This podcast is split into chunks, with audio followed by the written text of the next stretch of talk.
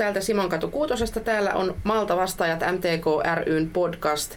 Minun nimeni on Heidi Siivonen ja tänään minun kanssani täällä on miehiä maailmalta Atso Alakopsala MTK Keski-Pohjanmaan puheenjohtaja Toho Lampi. Tervetuloa. Kiitos. Ja Tero Lahti, niin ikään puheenjohtaja MTK Keski-Suomi ja Karstulasta. Tervetuloa Terolle. Kiitoksia, kiitoksia. Ja sitten MTKlta ympäristöjohtaja Liisa Pietola. Tervetuloa. Kiitos. Ja nyt me ollaan täällä näin tällaisessa arvovaltaisessa seurassa on tätä puheenjohtajistoa ja sitten on ihan ympäristöjohtajia. Niin aloitetaan tosiaan kevyellä kysymyksellä heti Atsolle ja Terolle, että mikä teidän mielestä te olette molemmat, teillä on maitokarjaa, lypsykarjaa, niin mikä teidän mielestä on tämmöisen 2020-lukulaisen viljelijän suhde ympäröivään luontoon ja ympäristöön? Öö, voisiko sanoa vaikka näin, että luonnon ehdoilla eletään siellä meidän, meidän tuotannossa koko päivästä päivää, että suhde, suhde on hyvinkin välitön ja katkeamaton, koska, koska tämä kaikki, kaikki tämä tuotanto ja, ja mitä sieltä pellosta saa irti ja miten ne saadaan tuotettua lehmä, lehmän kautta valkuaiseksi, niin eläin tai niin kuin liha, lihaksi tai maidoksi, niin sehän riippuu siitä, miten, miten se sadon tuotanto onnistuu ja millä lailla karja on kasvatettu siellä, miten hyvinvoivaa karjaa siellä navetassa on, että kaikkia lähtee tästä luontevasta suhteesta siihen ympäristöön ja luontoon.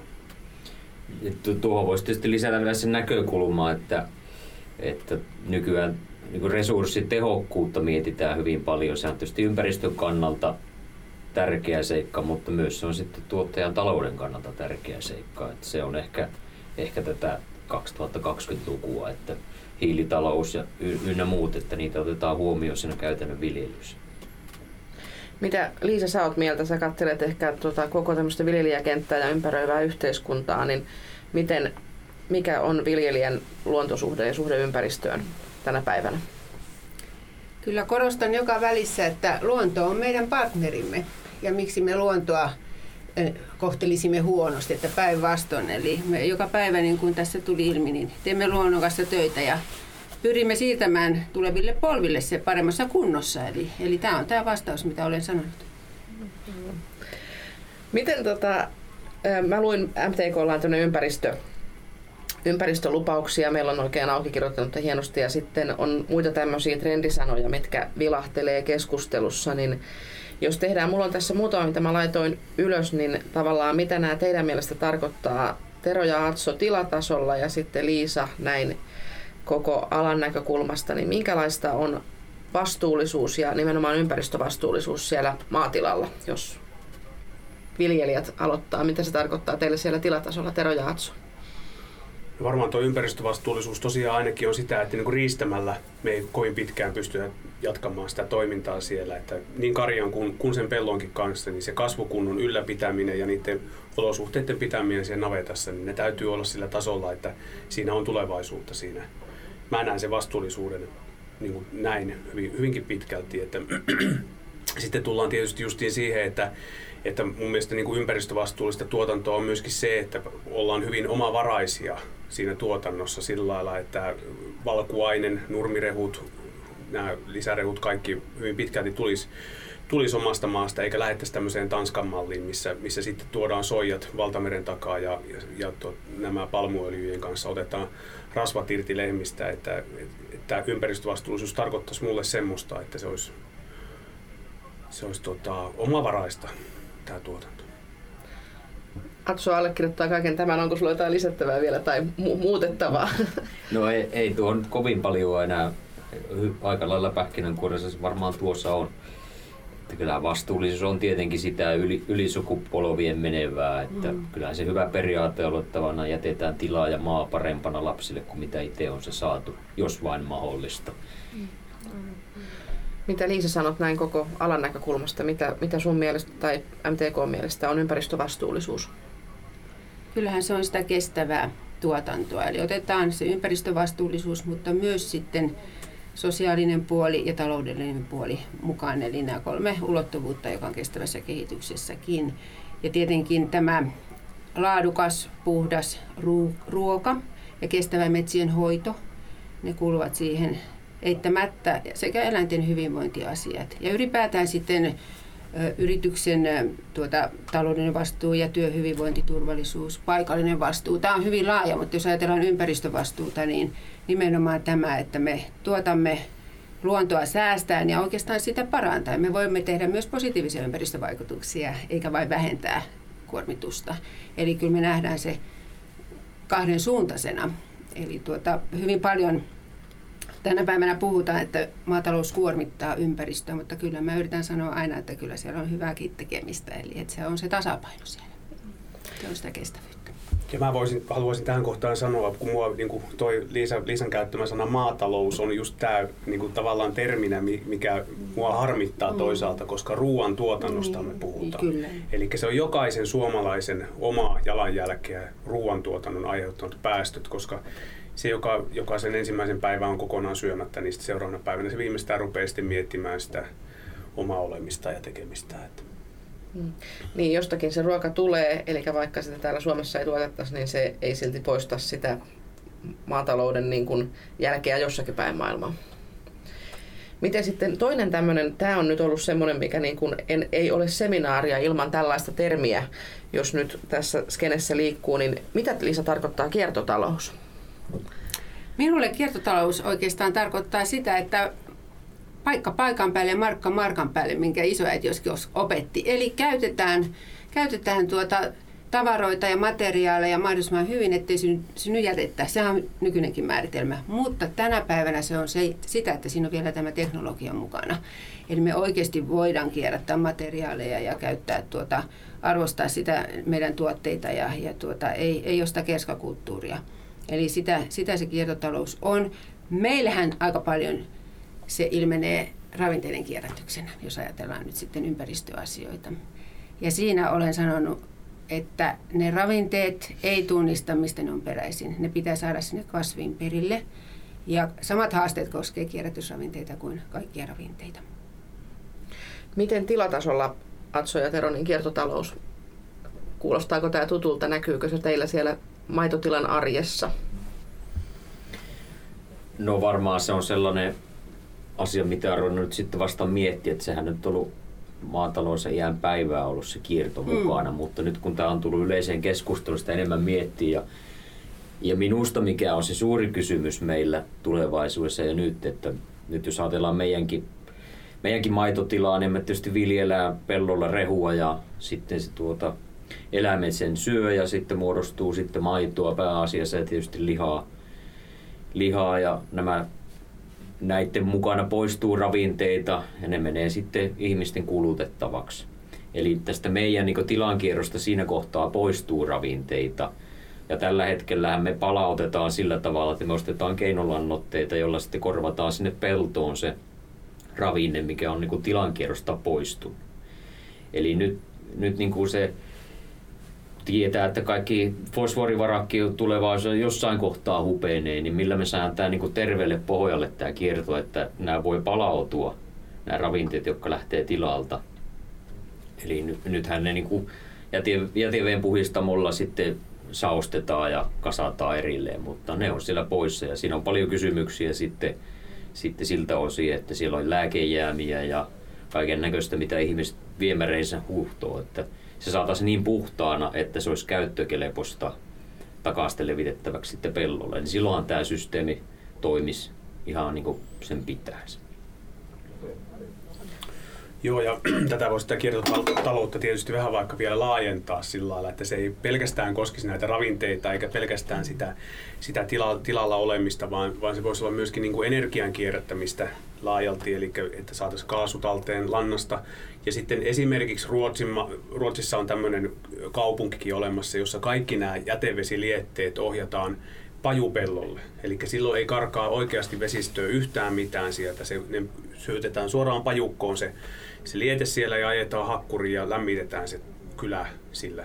Eli niin kuin tämmöisiä isompia kokonaisuuksia voitaisiin rakentaa niin, että, että se olisi oikeasti niin kuin semmoista nollasummapeliä, tämmöistä niin kuin matala, matala passiivi rakentamista, jos rakentamistermejä käyttää, niin tämä voisi toimia, jos olisi halua, niin olisi, olisi varmasti tekniikka ja niin kuin tekijät olisi olemassa kyllä.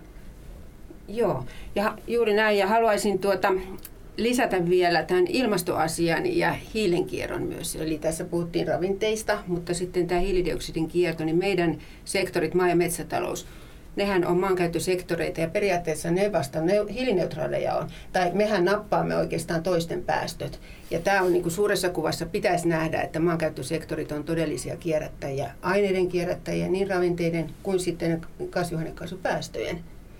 Eli, eli kun mennään oikein tänne sitten ihan tuonne ilmakehän tasolle, niin tämä on iso juttu ja me ollaan isoja tekijöitä ja ratkaisun tekijöitä tässä, kun oikein lasketaan.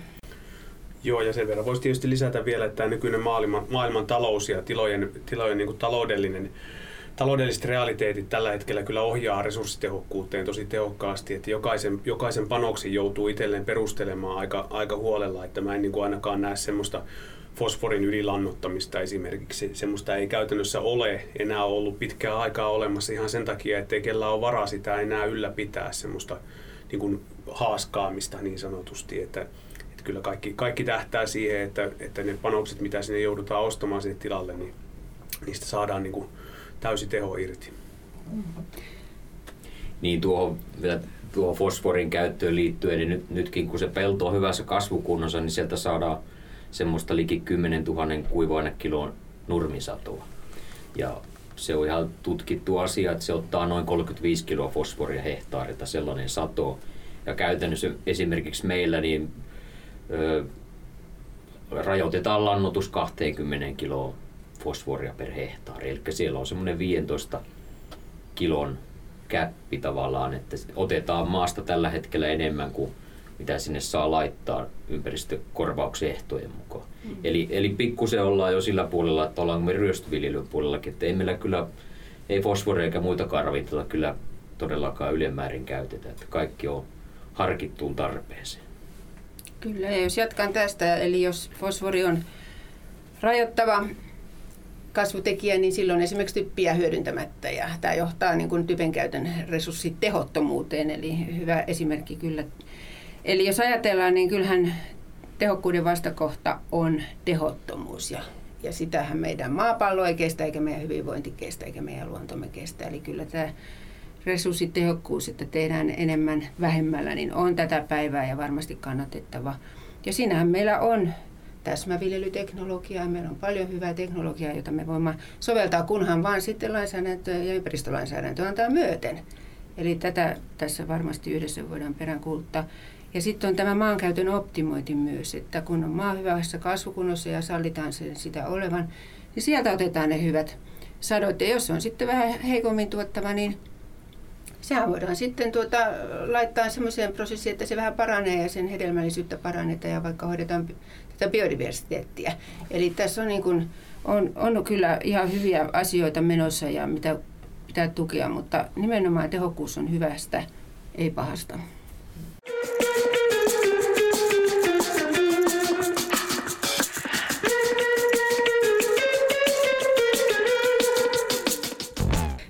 On tota, Atsolla ja Terolla on molemmilla tosiaan lypsykarjaa, vähän erityyppiset navetat ja näin, mutta eläinten kasvatus ja, ja tota, tämmöinen kotieläintalous, niin se on kovasti aina keskusteluissa ja nimenomaan sitä, että, että mitä, minkälaisia ympäristövaikutuksia on. Ja nimenomaan nauta on tämmöinen hitaasti kasvavaa eläinproteiini, jos vertaa vaikka kanaan tai sikaa ja näin, niin mitä mieltä te olette tästä, niin kuin tietysti nyt, nyt vähän tämmöinen ehkä ilkeä kysymys, mutta onko tässä eläinten kasvatuksessa Suomessa teidän mielestä niin kuin järkeä, onko se kannattavaa? Miltä, miten, miten perustelette sitä? No, no joo, kun mä voisin tähän niin kuin aloittaa sillä lailla, että kun mua niin kuin herättää, herättää minussa ihmetystä tämmöinen maailman pelastamisen tuska, mitä, mitä meillä Suomessa tällä hetkellä esiintyy. Että meitä on semmoinen 15, anteeksi 16,7 henkeä neliökilometrillä täällä Suomessa ja me ollaan väkisuht, vä, väkitiheyteen suhteutettuna siellä 205 maailman väkitiheydessä, niin, niin toi, mä en niin näe sitä, sitä perustetta sille, jos, jos mietitään sitä historiaa, mi, miten tänne on aikanaan tultu, se on perustunut tämä Suomen asuttaminenkin jo siihen, että meillä on ollut karjan kasvatusta ja metsästystä ja keräilytaloutta ja niillä perusteella me on tänne aikanaan tultu. Tämä meidän vuotuinen sadanta täällä, mikä, mikä täällä meillä tulee taivaasta ja tämä vuotuinen keskilämpötila, mikä meillä on varsinkin kun mennään tuonne yhtään enemmän, enemmän ylös Suomessa, niin, niin nehän niin tukee nimenomaan rehuviljan tuotantoa ja nurmi, nurmen tuotantoa. Eli niin kuin viime kesä osoittaa erittäin hyvin sen, että nurmi kasvoi kyllä hyvin ja siitä saatiin ihan laadukasta satoa ja paljon satoa verrattuna vaikka sitten johonkin leipäviljan tuotantoon, mikä ei tahtonut onnistua sitten oikein ollenkaan. Niin tämä, tämä niin kuin, niin kuin viime, viime kesä toimii erinomaisena esimerkkinä siitä, että karjan, karjan kasvattaminen on niin kuin meidän maalle erittäinkin, erittäinkin niin kuin hyvä, hyvä vaihtoehto. Ja meidän ei pidä sairastaa sitä sademetsiä eikä, eikä niitä muiden niin kuin vesistöresurssien, vesistöongelmaa, mitä, mitä jossain eteläisemmässä on, koska paljonhan se lypsykarja vettä imasee, mutta meillä sitä riittää. Tämä on, meidän olosuhteet ei ole samat kuin jossain Etelä-Euroopassa tai sademetsissä tai, tai muualla, missä, missä tosiaan tämä ei ole niin terveellä pohjalla tämä karjan kasvattaminen. Eli sun mielestä tässä keskustelussa vedetään vähän suotta niin kuin mutkia suoraksi, että yleistetään koko... Maailman pelastamisen Joo. tuskaa, sairastetaan muiden ongelmia. Okay. Mm. Niin kyllä varmaan jos olisi, olisi tuota, niin sellainen valistunut itsevaltias, joka hallittisi koko maailmaa, niin jos hän miettii sitä, mihinkä lypsykarja ja nautakarjat sijoitetaan, niin Suomi olisi varmaan se ensimmäinen kohta – sinne ne laitetaan ja sitten sitten levitetään, jos tarvitaan, niin muualle päin. Et kyllähän niin Suomen luonnon olosuhteet tukee nimenomaan naudan, naudan, tuota, naudan kasvattamista. Et meillä on sitä vettä ja, ja varsinkin noilla leveysasteilla sitten, missä minäkin jo asun Keski-Pohjanmaalla, niin tuota, kyllä se ja siitä ylöspäin, niin nurmi on se varmin kasvi. Just niin kuin Tero äsken sanoi, että viime kesänäkin oli jo vähän ongelmia, sai edes viljaa korjattua tuleentuneena. Että oli niin sen verran yllättävä kesä. Joo. Ja ihminen ei pysty apilaata ja timoteita sinällänsä hyödyntämään. Niin, ja sitten se niin kuin, tavallaan just tämä globaali ajattelu, että mäkin olen miettinyt, että miksei niin kuin, toisaalta ajatellaan globaalisti, mutta sitten yhtäkkiä se supistetaankin vaan omaan, omien ra, maan rajojen sisälle. Eli tässä maailmassa tullaan syömään naudanlihaa ja juomaan maitoa ja kaikissa muodoissaan, niin tuota, kyllä se niin kuitenkin meillä on ne edellytykset täällä Suomessa siihen tuotantoon hyvät ja varsinkin Pohjois-Suomessa. Eli ei meidän niin tarvitse sitä ruveta nyt sairastaa, jos me katsotaan niin laajemmassa perspektiivissä, niin se on ihan ok tuottaa täällä ja täällä on niin se paras paikka maailmasta käyttää vettä ja, ja yötöntä yötä siihen nurmirehun kasvattamiseen. Mm. Mainitsitte tuosta nimenomaan noista vedestä ja vesistöistä oli puhetta, niin te olette molemmat tietysti Keski-Suomi ja Keski-Pohjanmaa, mutta tota, ette, ette ole ihan rannikolta, mutta miten sitten tämmöinen, mitä te sanoisitte tai mitä mieltä MTK on tästä, että mikä on maatalouden ja Itämerestä varsinkin ollut paljon puhetta, niin mikä on maatalouden ja vesistöjen suhde? Niin no Liisa tietää tämän asian paremmin kuin minä, mutta jopa minäkin olen lukenut semmoisia artikkeleita jonkin verran, että esimerkiksi tämmöinen viherlannoitusnurmi, no se nyt ei ole pahimmasta päästä, mutta sitten nämä hoitamattomat ö, suojavyöhykekaistat, missä ei korjata talteen esimerkiksi sitä biomassaa sieltä. Ja sitten kun on kyntämättä vuosikaudet, niin näiden fosforipäästöt on, on oikein huomattavia, voi sanoa suorastaan. Että kun sitä pintaa ei muokata eikä sitä kynnetä sitä maata, niin se lähtee liukenemaan se fosfori siitä, siitä liikkeelle sitten ihan, ihan eri tavalla. Että, et tota, otettaisiin nämä kaikki pellot oikeasti hyötykäyttöön, tuotettaisiin siellä valkuaiskasvia, esimerkiksi härkäpapua, hernettä, taas, taas saataisiin korvat, valkuaisomavaraisuutta tässä meidän maassa parempaan suuntaan. Joo, kyllä. Eli tuota, jos ajatellaan nyt sadon korjuuta, niin se on ravinteiden korjuuta. Eli kyllä siihen pitää kannustaa. Että ne ravinteet ensinnäkin kotiutetaan sinne kasvin ja sitten sadon korjuussa viedään pois talven alta. Niin kuin nyrkkisääntönä, niin sen jokainen varmaan, varmaan ymmärtää. Ja sitten tuo viljelykierto nimenomaan.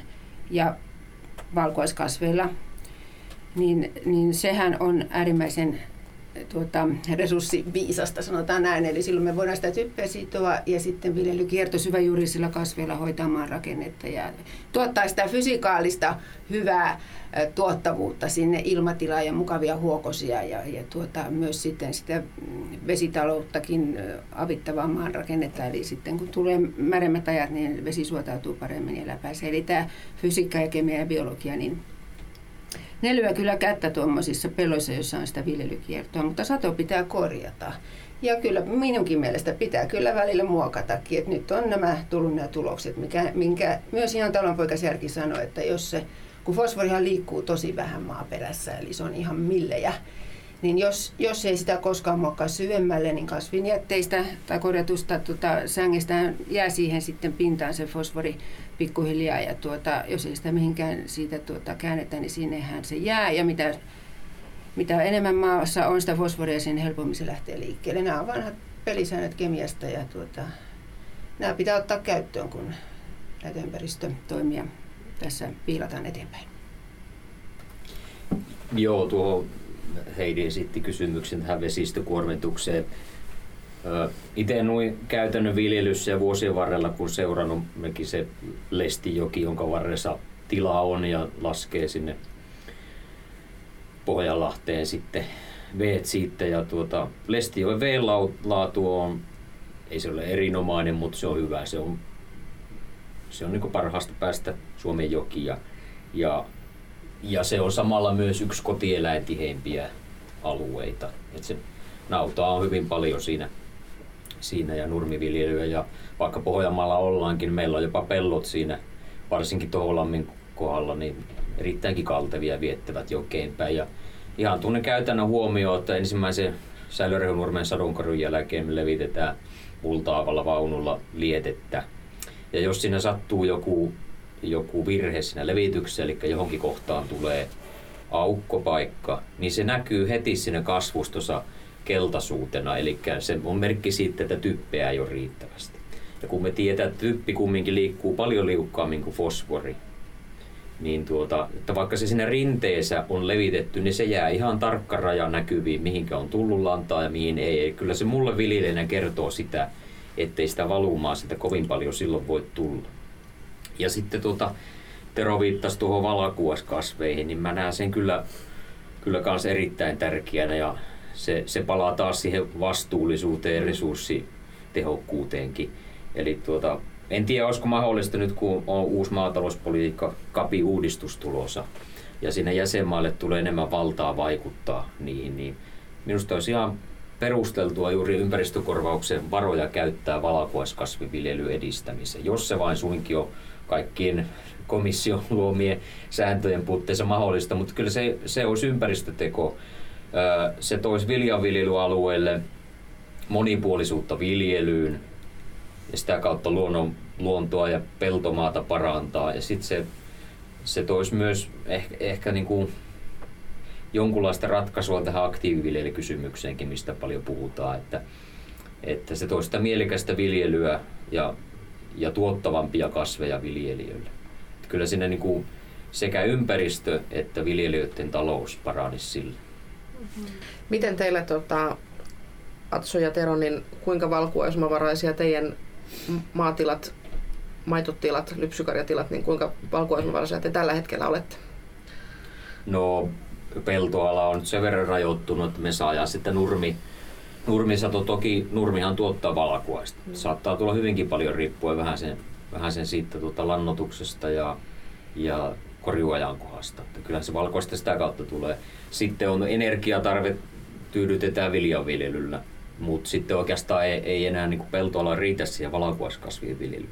Ja jälleen tullaan siihen, että ö, no ensi kesänä kokeilen vähän puitavaa hernettä, että mahtaisikohan se meillä valmistua. Sillä viime kesänä se olisi ollut katastrofi, mutta, mutta tänä vuonna kokeillaan ja, ja kun on naudasta kysymys, niin jos ei se sitten valmistu, niin se voidaan kyllä tehdä säilyrehuksi tai niin kuin kosteena säilyä. Että.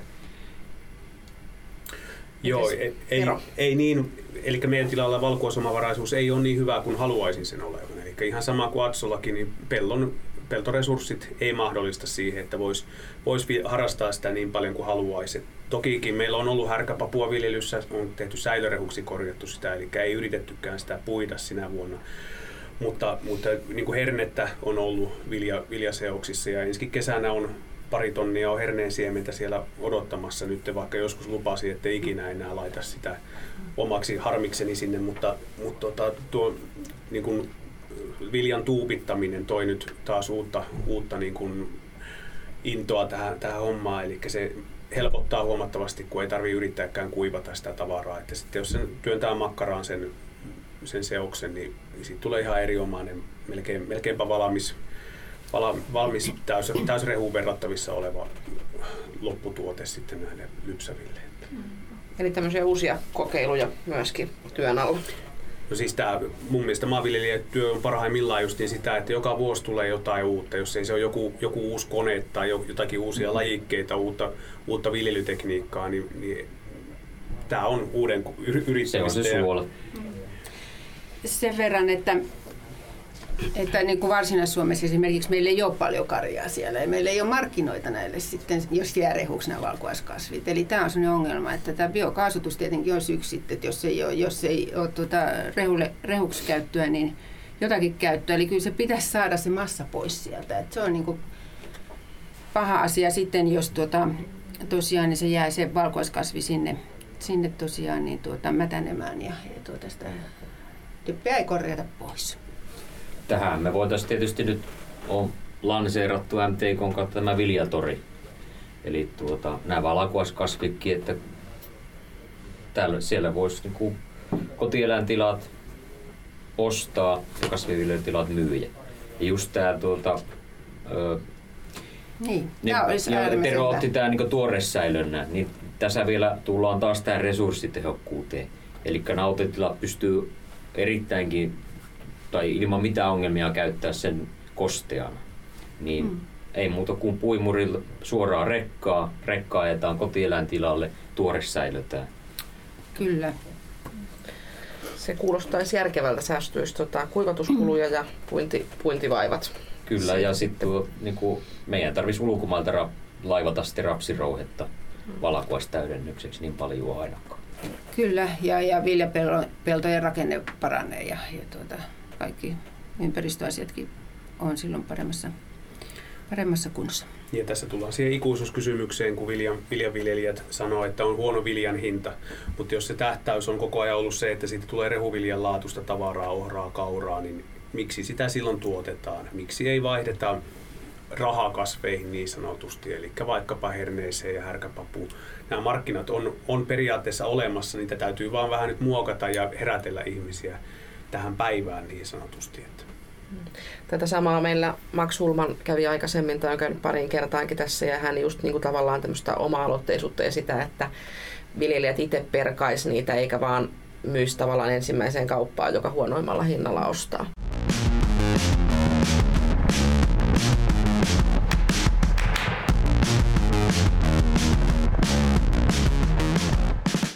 Tässä hei on nyt keskustelussa vilahtanut tämä yhdyskuntaliete.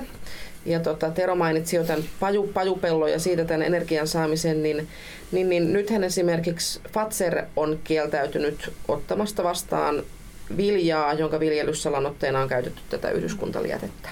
Niin mitä mieltä sä Liisa on tästä ja sitten niin kuin jatkosta tämän asian suhteen, että tämä nyt on niin kuin semmoinen, mikä on keskustelussa, eikä varmaan keskustelusta poistu ennen kuin joku ratkaisu keksitään? Näen tämän myös vastuuasiana ja tuota, ymmärrän kyllä Fatseria ja toisaalta ymmärrän, ymmärrän tätä sopimuskäytäntöä, eli tuota, pyritään turvaamaan se, se tuota, puhdas ruoka ja puhdas maaperä jatkoonkin. Eli tuota, itse olen sitä mieltä, että, että koska tämä teknologia ei ole valmis tai sitä ei ole otettu käyttöön yhdyskuntaputsareilla, niin meidän täytyy nyt vaan niin kuin painosta siihen, että sinne investoidaan ja ne otetaan käyttöön ja sitten kun se tuote on turvallista, niin sitten se pannaan meidän maaperään. Mutta Fatser on ottanut nyt tässä niin kuin, tota, etunojaa siinä tai peräänkuuluttaa tätä puhtautta ja nimenomaan pitkäkestoista vastuullisuutta siinä mielessä, että välitetään siitä maaperän kunnosta, koska nyt esimerkiksi Luken tutkimus, joka tuli viime viikolla, he painottivat tuotteen ruoan puhtautta, että eivät mitään näitä raskasmetalleja. Mutta entä se maaperä ja ne organista haittaa-aineet ja mikromuovit? Eli, tuota, eli kyllä mä niin kuin ymmärrän tätä ja, ja, ja vaikka se voi olla vaikeaa tietenkin osalle viljelijöitä, mutta meidän pitää yhdessä niin kuin vaatia parempaa teknologiaa tältä jätevesipuolelta, jotta me sitten todella siirrämme ne meidän maamme paremmassa kunnossa tulevaisuudessa. Joo, kyllähän se totta on, että, että tässä vaiheessa, kun ei oikeasti tiedetä, mitä nämä tekee maalle, niin varmaan hyvä ottaa vähän aika lisää ja, ja katsoa, mit, mitä se oikeasti, onko meillä minkälaisia mahdollisuuksia niitä hormoneja ja muita mömmöjä saa pois sieltä, mutta haluaisin heittää myöskin näitä myllyjä kohtaan semmoisen pienen piikin tässä kohtaa, että kuinkahan paljon Hangosta etelään sijaitsevilta viljelysmailta tuodaan Suomeen semmoista tavaraa, mikä on vaikka glyfosaatilla tulennutettu, että kyllä tässä nyt semmoinen pieni tekopyhyys paistaa, paistaa kuitenkin läpi niin kuin näin viljelijän silmään. Mm. No, tämä on tietysti sellainen toimenpide, minkä he voi Suomessa tehdä tavallaan helposti. Kyllä. Ja näin niin kuin osoittaa olevansa vastuullisia toimijoita. Ja Suomessa on helppo esimerkiksi tämä käyttö kieltää ja sitten tuoda se tavara ulkomailta. Että tämä toimintamalli on nyt ollut nämä viimeiset vuodet. Mm. Valitettavasti. Tuota, MTKlla on näitä ympäristölupauksia, mitä tuossa sivuttiin aikaisemmin, niin, niin tota, minkä takia Liisa, miksi me on tällaisia tehty? Joo, me tehtiin nämä tosiaan viime syksynä, syksynä tämmöinen vastuullista tuotantoa MTK-ympäristölupaukset ja me haluttiin osoittaa, osoittaa, että me todella otamme nämä asiat vakavasti, ympäristövastuuasiat ja meidän tuota, jäsenet ja viljelijät, niin mehän teemme näitä asioita. Me haluttiin kirjoittaa auki nämä lupaukset, jotka oikeastaan on tätä päivää. Ja me halusimme näyttää yhteiskunnan ulkopuolelle, että katsokaa nyt, kuinka monitahoinen asia ensinnäkin tämä on. Tähän liittyy monia monia asioita ja tämä on otettu äärimmäisen hyvin vastaan. On ollut todella hieno mennä ympäristöministeriöön ja ministerikin juuri kehui että, että hienoa. Ja sitten, että kun tämä alkaa kestävän kehityksen tavoitteista, niin ja siitä niin kuin maapallon kantokyvyn rajoista ja näistä globaalista asioista ja sitten mennään tänne meidän Suomen olosuhteisiin, mitä kaikkea hyvää me tehdään ja oikeasti välitetään. Niin tätä me halutaan nyt niin kuin tuottaa julki, että me välitämme, otamme vastuuta. Me tuossa aika paljon puhuttiin jo siitä, että miten tilatasolla näkyy tämä vastuullisuus ja tämä tämmöinen hyvä ympäristön hoito, mutta olisiko vielä, niin kun, törmäätkö sä Liisa työssäsi tai Tero ja Atsu siellä arjessa, niin tämmöisiin vastakkainasetteluun, eli esimerkiksi jokamiehen oikeuksien reunojen venyttämiseen yksityisomistuksen suojan kanssa jotakin. Vähän aika sitten meillä oli kovasti kannanottoja näistä, niin kuin, että kun tuulimyllyjä esimerkiksi perustetaan niin kuin tällaisiin tai sitten ihan suojelukysymyksiin. To, toki tuota, tähän törmätään, eli vastakkainasettelua on, ja, ja harmiksen niin nimenomaan ympäristöjärjestöjen puolelta, vaikka meillä pitäisi olla yhteiset tavoitteet, niin haetaan vielä sitä. Eli, mutta kyllä yritetään puhua ne, että hei, että meillä on yhteiset tavoitteet ja mennään nyt tuota yhdessä yhteistä tavoitetta kohden. Eli, mutta valitettavasti sitä on. Ehkä maanomistusta joka meidän oikeuksista meidän viljelijäkollegat voi sanoa muutama sana, miten koette täällä puolella. No, Voisi sanoa sillä lailla neutraalisti, että niin Keski-Suomessa kun väestötiheys on taas jotakin ihan eri, eri tasoa kuin mitä se on vaikkapa täällä Uudellamaalla, niin täällähän, täällähän on ollut näitä lunastusjuttuja mm. ja muita, muita, mutta onhan tuolla meillä siis suojeluun liittyen ollut, ollut jonkin turvesnevan laitaa, oli esimerkiksi se kalasääsken pesä pistetty luvattomasti pystyyn ja sillä estettiin sen maan jatkokäyttö, mm. että, että kyllä tämmöiset esimerkit on omiaan aiheuttamaan skismaa sitten tuon jokamiehen oikeuksia muihin, koska mä ainakin kuitenkin henkilökohtaisesti näen jokamiehen oikeudet semmoisena, mitkä on niin kuin ikiaikaiset nautintaoikeudet kaikille suomalaisille, että en, en ole niitä missään tapauksessa rajoittamassa.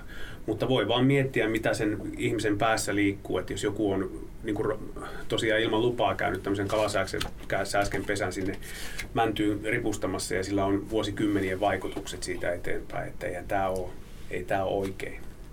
Joo, voisin ehkä lukea tästä vielä, mitä ympäristö lupauksissakin lukee, että luonto on jäsenimme, jäsenillemme tärkeä ja haluamme jokamiehen oikeuksilla mahdollistaa kaikille pääsyn luontoon. Mutta jokamiesten oikeuksien vastapainona on vastuu toiminnan asian mukaisuudesta, tilapäisyyteen tai satunnaisuuteen sekä haitattomuuteen liittyviä lähtökohtia on kunnioitettava. Eli tässähän se on linjattu aika malikkaasti, vai mitä sanot? Kyllä. Eli nyt kuulostellaan, mitä, mitä meidän viljelijäkenttä on mieltä tästä näistä ympäristölupauksista ja haluan vielä sen eh, tuoda tässä esille, että meillä on tämmöinen ympäristöluotain kysely valmisteilla. Eli me kysymme vielä sitten ihan parannusehdotuksia ja mitä koette nämä ympäristölupaukset. Tämä on tämmöinen pitempi prosessi. Kerro Liisa vielä lyhyesti, sä liikut myös tuota, käyt Brysselissä ja muualla, osallistut tähän meidän kansainväliseen työhön, niin ihan lyhyesti, että mitä tavallaan nyt on niin kuin tällä hetkellä työpöydällä ja meneillään? Kiitos. Joo, viime viikolla oli juuri Kopakoseikan ympäristötyöryhmän ylimääräinen kokous, joka kertoo jo siitä, että ympäristöryhmällä on paljon töitä, koska meillä on ylimääräisiä kokouksia. Ja asialistalla siellä oli ilmastonmuutokseen liittyvä kannanottopaperi, jossa nimenomaan painotetaan sitä hiilen sidontaa ja meidän hyvää, hyvää tuota työtämme kasvavilla kasveilla. Ja oli suurpetoasiaa, susiasiaa ja ettei se ole vaan tuolla vuoristoalueella, vaan myös tasamaalla. Tämä oli pointti, mikä tuli sitten pohjoisen puolelta. Ja sitten vesipuitedirektiiviä, siitä puhuttiin, koska siitä on menossa tosiaan tuota, tuota niin tuo, seuraavia toimenpidekausia ja sen tuota tehokkuutta katsotaan, miten se direktiivi puree. Ja todettiin, että tavoitteet oli liian haastavat, ei me saada niin kuin Euroopan vesiä hyvään kuntoon 2027. Ja niitä haastaa paitsi ilmastonmuutos, koska meillä tulee sata, sadantaa lisää ja vesien, tuota, vesitalous on vaikeampi hallita, mutta myös ne vanhat historialliset loadit siellä, kuormat. Eli, tuota, eli ei se ole viljelijästä kiinni yksin mitenkään ja tämä aikaperspektiivi pitää ottaa mukaan. Ja, ja sitten on tietenkin tämä luonnon monimuotoisuusstrategia ja ylipäätään luontodirektiivien tarkastus, jonka komissio teki ja toimenpanoa pitää kuulemma tehostaa ja siihen me otettiin kantaa siellä. Ja tietenkin tämä tuleva CAP, tuleva maatalouspolitiikka ja miten siellä sitten nämä ympäristö- ja ilmastotoimet näkyvät. Komissio on linjannut aika suurta roolia siihen ja nimenomaan näihin indikaattoreihin, millä sitä mitataan. Niin näitä Näitä kaikkia asioita meillä on työn alla. Ja totta kai sitten myös ilmansuojelu ja se maaperän suojelukin on siellä agendalla. Eli kyllä tässä ollaan, ollaan hyvin moninaisten asioiden kanssa tekemisissä. Ja, ja vielä sitten tästä niin kuin tuotteidenkin ympäristöjalanjäljestä ja näistä asioista puhutaan. Eli tuota, haluaisin myös sitten vielä korostaa pohjoismaista yhteistyötä, eli tuota Helcom-yhteistyötä Itämeren suojelukomission yhteistyötä, jossa meillä on tämmöinen Baltic Farmers Forum on Environment ja MTK on siinä sihteeristönä. Eli meillä on niin kuin Itämeren rantavaltioiden viljelijäjärjestöt ja siinä yhteistyössä sitten viemme eteenpäin näitä meidän, meidän asioita tuonne Helcomin kokouksien ja Esimerkiksi juuri tämä ilmastonmuutos ja, ja tuota sisäisen kuormituksen vaikutukset ja se, että ei, ettei viljelijä kaikki voiva eikä voi ottaa tätä niin kuin hajakormitusta haltuun, niin kuin he olettavat, niin nämä viestit alkaa olla siellä perillä ja se on osittain tätä meidän toimintaa siellä. No, kiitos Liisa, kuulostaa monipuoliselta ja siltä, että työtä ei ainakaan niin kuin, ehkä vähän vähenee, mutta jos ne tekee paljon, mutta ei ainakaan lopu. Näin. tuota, Tero ja Atso vielä MTK Keski-Pohjanmaa ja Keski-Suomen puheenjohtajat, niin milläs mielin kohti tuota uutta kasvukautta ja kevättöitä ja uutta satokautta?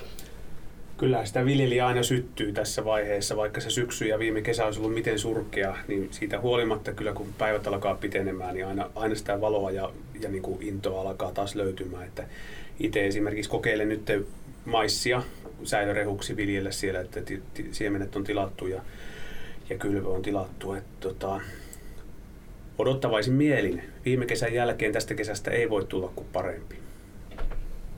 Joo, lainatakseni erästä viljelijäkollegaa, niin hän tässä vaiheessa sanoi, että on tulossa ennätyssato.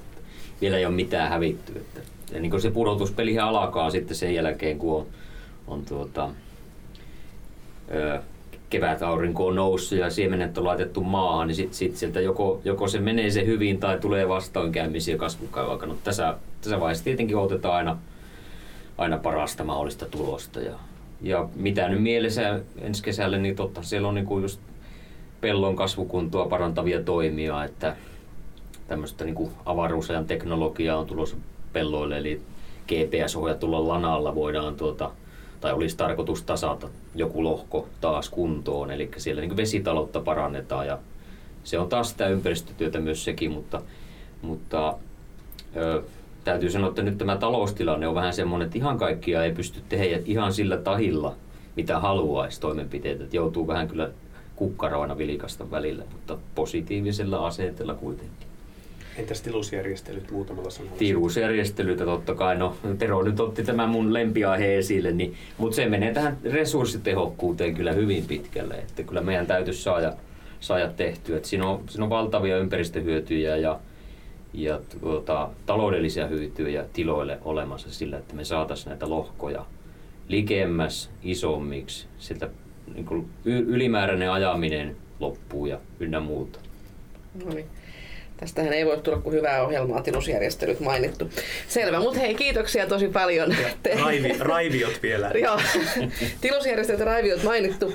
Täydellinen radio-ohjelma on valmis. Tero Lahti, MTK Keski-Suomen puheenjohtaja, Atsoala Kopsala puheenjohtaja Keski-Pohjanmaalta. Kiitoksia teille tosi paljon, kun kerkisitte ennen kevätkiireitä tänne isolle kirkolle käymään. Ja Liisa Pietola, MTK ympäristöjohtaja, kiitos myös sinulle.